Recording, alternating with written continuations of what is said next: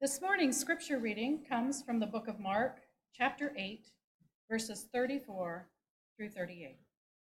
The way of the cross. Then he called the crowd to him along with his disciples and said, Whoever wants to be my disciple must deny themselves and take up their cross and follow me. For whoever wants to save their life will lose it, but whoever loses their life for me and for the gospel will save it. What good is it for someone to gain the whole world yet forfeit their soul? Or what can anyone give in exchange for their soul? If anyone is ashamed of me and my words in this adulterous and sinful generation, the Son of Man will be ashamed of them when he comes in his Father's glory with the holy angels. This is the word of the Lord. Thanks be to God.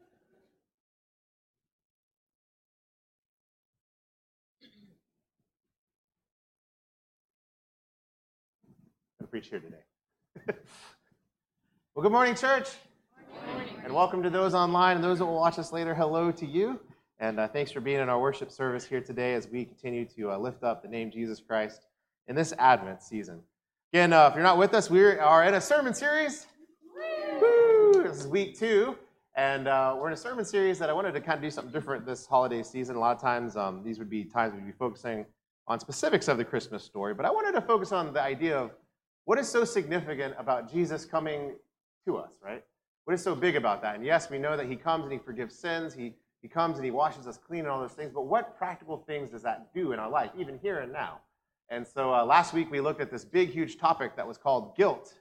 And uh, if you didn't get to watch, well, hear that, if you ever struggle with guilt, especially, uh, please go back and watch that. Uh, there were many things that were said that are, are especially of the gospel in that, and want to share that with you. But another big thing that is really a big, huge topic for us to consider and to think about how Jesus and his life, his, his death and his resurrection and his coming and his coming again, part two, if you will, what it means in our life. And that is shape. Another big word that we hear and often think of. And so we're going to be talking about that today. But first, let us pray. Lord, may the words of my mouth and the meditation of all of our hearts be pleasing in your sight.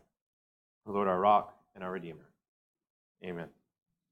Well, shame is a powerful force. It's uh, something that is, is quite unique.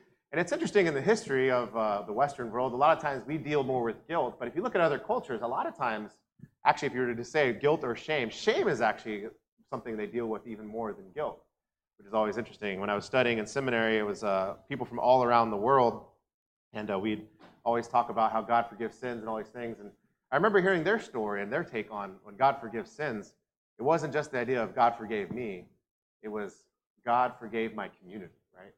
And because it was this kind of idea of shame. And that really gets to the heart of what is different between guilt and shame. You see, guilt is when your conscience convicts you, right? Guilt is when you know you've done wrong, I did not, you know, chop down that cherry tree or whatever it was, right? Right? And, and you know you did wrong, but yet you're, you're, you know, feel that guilt. And even many years later, sometimes when you try to make amends, sometimes that guilt even lingers with us. And we talked last week about uh, Jesus came to free us of that guilt and paid the price for us. And shame is a little different. Shame is actually something that is not you. Shame is your community places on you, right? Shame is that idea of you have done something wrong or something the community does not enjoy. And shame is that idea of they put you in scarlet letters, so to speak. They, they put a clothing around you, so to speak, that makes you designated as someone who's either outcast or someone who is someone to look down upon or someone who has done wrong and we don't need to let them forget about it or on and on and on. The idea of shame. Shame, shame, shame. The idea, of course, about that is this simple idea is that we ourselves oftentimes feel that guilt, but shame is something placed upon us. If you ever think of that old uh, kids adage, right? Sticks and stones can break my bones, but words can really harm me, right? I mean, it is true. Like that old adage the kids say that words cannot hurt me is untrue altogether. Words not only hurt, they can harm and they can scar. And the words that we say to each other and the words that we use for our children and how we bring them up and how we teach them to, to talk to each other is so powerful. Someone in my family uh, recently was uh, in high school and um, just has curly hair. He let it grow a little long because it's kind of in right now to grow it long. And it was amazing. I had my sister asked me to call because he was dealing with just people shaming him because he had curly hair, right? The kids at school just teasing him to the point where he internalized it and actually was going through life and hurting over something silly like curly hair, right? We call that bullying in modern times and in ways we use that. But at the same time, there are things that we do. Sometimes we do feel guilty, but sometimes the shame of the community is also upon us when we've done something wrong. What happens to that shame? How do we deal with it? And how does Jesus coming affect that shame? Well, there's a simple truth is that not only does Jesus take guilt from us, but because he's taken guilt from everyone, shame is gone. Right? There's no one who gets to stand blameless before the Lord. And so when we come and we are in church, there's no shaming that is allowed, right? When we're part of the community of God, there's no shame that can be part of who we are. And yet, shame is often a vehicle that we encounter in so many other ways. It's what other people say about us, or how they make us feel, or how they act uh, towards us that makes us feel and remind us of who either what we've done or who they think we are. It's amazing to think that Jesus came to take away shame. I think of the times he hung out with prostitutes, the times he hung out with tax collectors, and he didn't say, hey, you guys are not doing evil, but he came and he still was with them. The time he touched lepers and let them close to him. Jesus took away shame all the time from people in his ministry and in his life. But it's interesting because when other people are also guilty and God forgives them of their guilt, shame has no place. Yet we still live in a world where shame exists. And here's the interesting thing is last week we talked about how Jesus is the only one who has the power to forgive guilt and forgive sins in that sense. Well, it's true that Jesus is the only one who can give shame to somebody, but yet our world still gives shame to people. And in that, how do we handle that? Because it is true that if people stop shaming each other, then it would put an end to shame in general, because that is technically true. Yet we live in a world where we know that's just not going to happen. Shame is going to be part of it. So, how do we live as Christians in the midst of a world where shame exists? And especially when we live in a world where it seems like more and more shame is used to drive change in culture, change in the world, change for political reasons, change for different ideas and different things coming to be.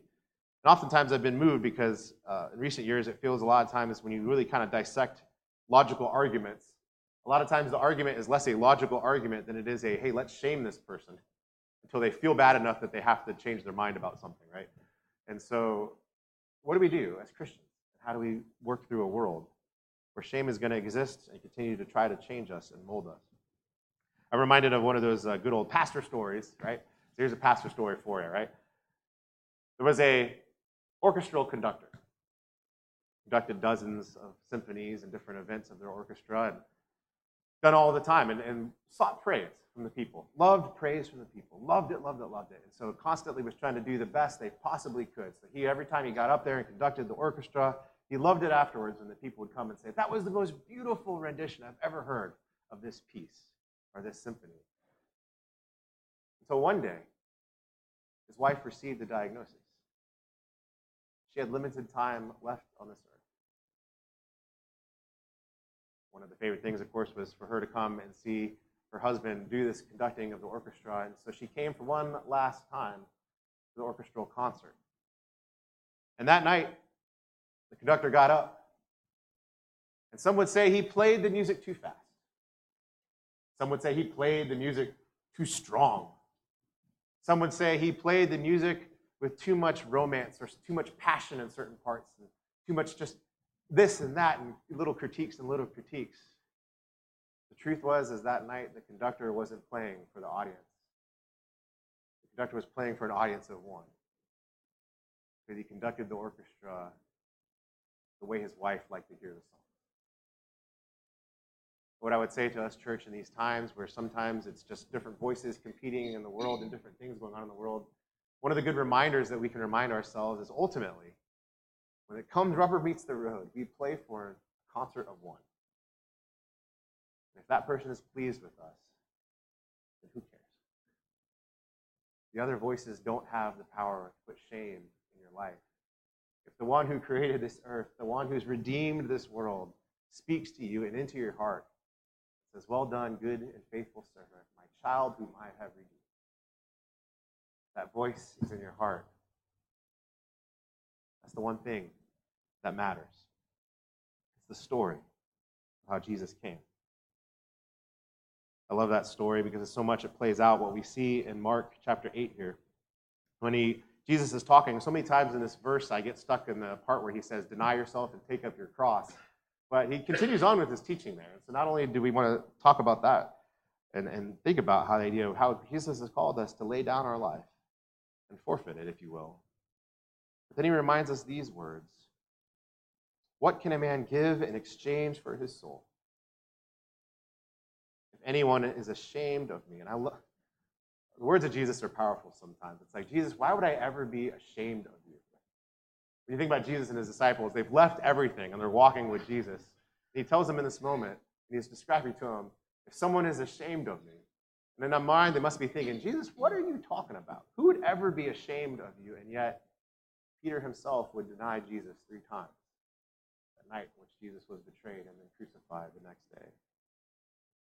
Jesus reminds them those if anyone is ashamed of me and my words in this adulterous and sinful generation, the Son of Man will be ashamed of him when he comes in his Father's glory. Of course, this one doesn't say it, but other verses talk about the idea that if we're not ashamed, if we're not ashamed of Jesus and his words, not only will he not be ashamed of us, but he will welcome us in our life and work through us, and do blessings Remember, Advent isn't only the first coming of Jesus as a babe, Advent is the second coming of Jesus. To live with peace is a really sometimes hard thing. One of the things I've learned as a pastor, it was told to me in seminary over and over again, and they try to drill it in our head, and yet you hear it, you hear it, you hear it. You don't know it till you live it. But one of the things they told us over and over and over again is, hey, guess what, pastor? If you're a people pleaser, wake up. Because you can never please everybody right? You can't. And I would say, as a pastor, it doesn't just go for pastors, it goes for anybody in any place, in any time, in any situation. You cannot please everyone. There's going to be some critique of what you do, or how you do it, or who you are, or what you believe in, or what you stand for. So if you can't please everybody, please the one that matters.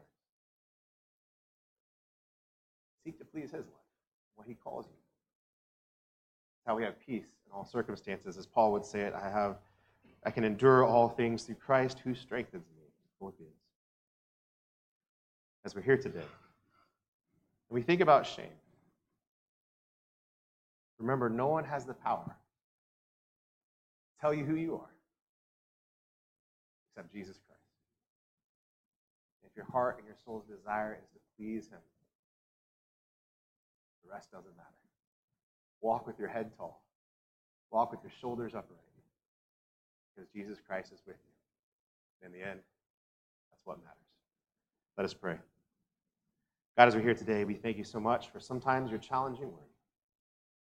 Lord, we do recognize that many times in our life there are people that put words upon us, that say things to us. Lord, that maybe uh, once again try to get us to change who we are or what we were doing sometimes for good purposes or sometimes for bad. May God help us to hear the voice of the Holy Spirit. Because, God, it is true that all of us need change. All of us need redemption. All of us need to be brought to you and away from the sin that entangles us. But at the same time, God, let your words speak into our hearts over all others. God, help us, just like that conductor of the orchestra, look out, see the one in whom we're trying to please see the one whose face is lit up with joy because we play the music to their liking. And when we do, the world is set right. So God bless us today as we celebrate communion and celebrate the peace that you bring to us and victory over shame, no matter who and what we are and what we are doing. We pray all this in Jesus' name. Amen.